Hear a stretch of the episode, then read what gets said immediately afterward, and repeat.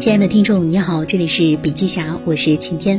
本文来自由腾讯云联合千帆课堂举办的《企业如何迈出数字化转型第一步》的系列公开课，讲者为思维科技创始人兼 CEO 彭双全。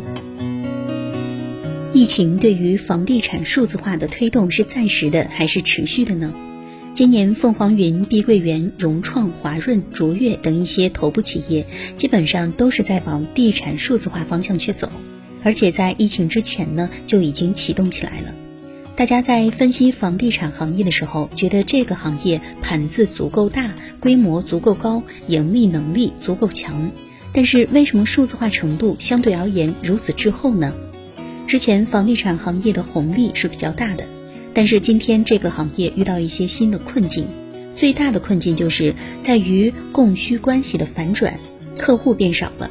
整个房地产市场由卖方市场变为买方市场，所有开发商去争夺客户，这个时候客户的争夺已经前置了。如何理解呢？如果观察房地产客户全生命周期，我们会发现从一个客户最开始了解项目到线上到访，再到他认购成交的全流程，整个数字化都是先从最右端的 ERP 端，也就是企业资源管理软件，开始逐步往前进入 CRM 端，也就是客户关系管理。头部地产企业在线上做的实践，本质上是想弥补它之前的不足。在这个过程当中，我们先从购房者的角度去看这个问题。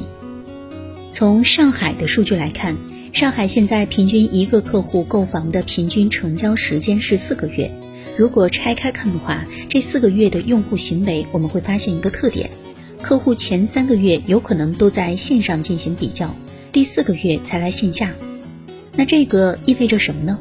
意味着你如果不能进入线上战场，你后面是拿不到这个客户的，客户很有可能被其他率先进入到这个战场的公司提前获取到。线上和线下之间不是一条线，而是一个鸿沟。在这个过程当中，我们要把线下的所有业务场景在线上进行重构，再反馈到线上进行整个线上场景的补全，线上线下一体化拉通。这个事情做起来是非常有挑战的，一旦做起来以后，就意味着我们打通了营销的最后一公里。如果打通了房地产营销的最后一公里，接下来会是一个什么样的情况呢？首先是品牌重塑，品效合一，空地一体。克里斯坦森讲的这样一句话，用户其实并不是购买产品或者是服务，而是为了让自己的生活有所进步。过去几年呢，开发商在渠道不断变强的过程当中，也是开发商品牌能力不断变弱的过程。之前开发商对品牌的重视度不是不够，因为品牌的投入很大，而且并不能直接为它受益。有可能品牌打出去以后成交会起来，但是渠道占比不会降低。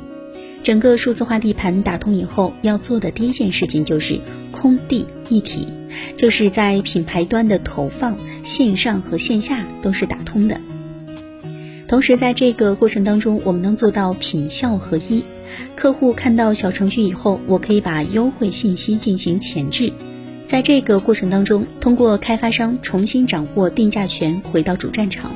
客户扫完二维码领取优惠券以后，信息可以第一时间被沉淀，客户不用到线下，开发商在线上可以率先锁定客户，完成整个客户的转化。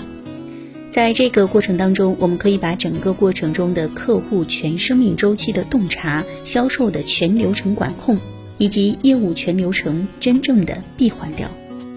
第二点呢，就是赋能一线，从结果到过程，从管控到赋能。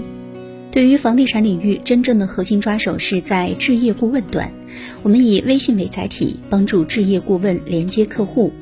把他的产品、内容、营销活动可以直接推送给客户。如果客户到了线下以后，我们可以把前序的线索拉回来，线上线下打通，对客户的来源进行判定，对客户的分配进行更加精准和科学的分配。在此过程当中，对顾问端的管理从以前的单纯的结果管控转变为后果管控，从以前的管控转变到后面的赋能。第三点呢，就是客户洞察，从封闭到透明。在地产营销最核心的抓手始终是回答一个问题：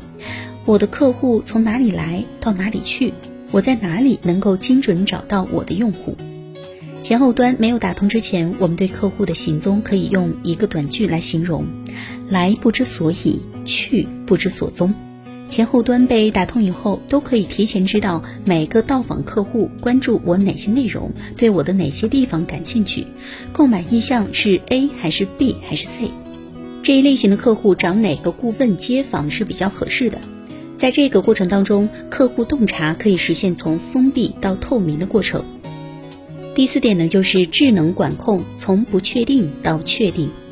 通过数据化把整个营销的全链路打通以后，管理人员可以根据数据做精准营销动作的分析和营销结果的反馈，进而再去推动下一阶段的反馈。在这个过程当中，提升了它整体管理上的闭环能力和迭代能力。从这个点来讲，我们认为营销是没有捷径的，营销的核心问题就是解决怎样能够快速贴近市场，快速反馈，快速闭环，是拱一卒，功不唐捐。最后呢，我也想引用毛主席的一句话：武器是战争的重要因素，而不是决定性因素，决定性的因素是人，不是物。好了，本文内容的分享就是这样，感谢收听，我们下期再见。